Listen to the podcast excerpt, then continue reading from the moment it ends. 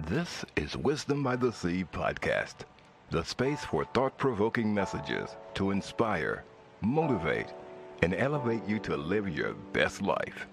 Listen as you start your mornings being present and mindful. Set the tone for your day or close out your night with words of love, affirmation, and support. Learn how to release stress and tap into the power of love. Elevate and master your mindset for a more harmonious and balanced life. It's an exciting journey as host, author, and poet Fiona Wright takes the lead. Good day, my beautiful one. I hope things are blessed in your world. It's the season to celebrate Christmas, Hanukkah, Kwanzaa, and with the season comes a wave of hope, a wave of promise that all is well with the world. There are bright lights, there are messages echoing, let there be peace on earth. All but for a period of time, many are rushing the lines to get a piece of the action. In the meantime, there are those who counter this reaction and pray for these days to skip to the new year and wish they had the power to clear the air. They truly wish and want for peace. The bottom line is regardless of your religious or cultural beliefs, we all yearn and seek for the same thing. We all seek peace and love.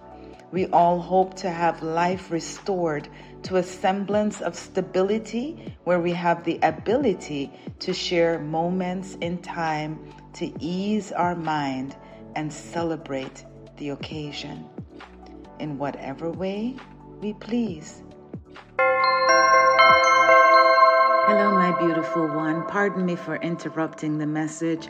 Just wanted to come on quickly to say thank you, thank you, thank you for supporting Wisdom by the Sea. Your support means everything to the growth of this platform and our ability to reach other people with positivity and inspiration. Uh, so, thank you. While you're here, consider leaving a comment, rating the show, and supporting me on my other platforms on Instagram and YouTube. Um, look for uh, Seaspiration Wisdom by the Sea. Thank you for your support. Continue listening. All the best. And so, my message comes as a reminder for us to shoulder the responsibility of being good earth citizens, where kindness should always be part of who we are and show up for the world. That being true and authentic is what helps to balance the noise and chaos around us. It's the type of pause that will allow our spirit to connect with those who have to deal with a different kind of season where sadness is looming because life is different. Life is difficult. There are loved ones faced with absence of faces and voices that have been silenced amid the year, silenced amid the noise permeating from the pavement, from the phone, at home.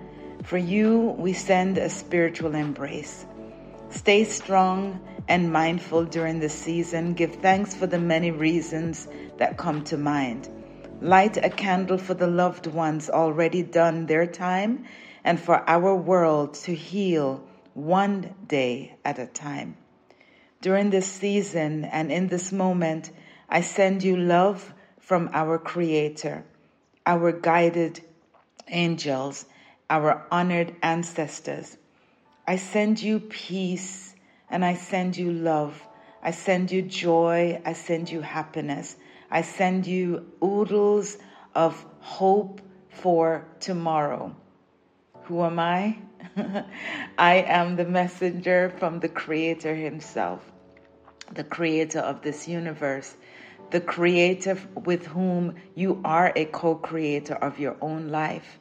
And so we tap into this wonderful energy and a promise that we can move into a better day. We can move into a day of love just by asking, just by changing our mindset, and just by connecting our soul and our spirit to the Most High.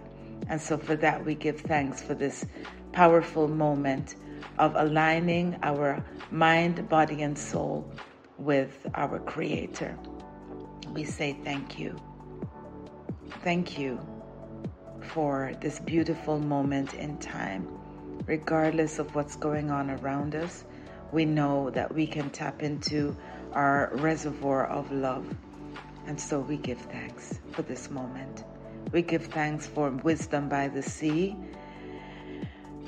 I am your sister in spirit, as always, sending you love.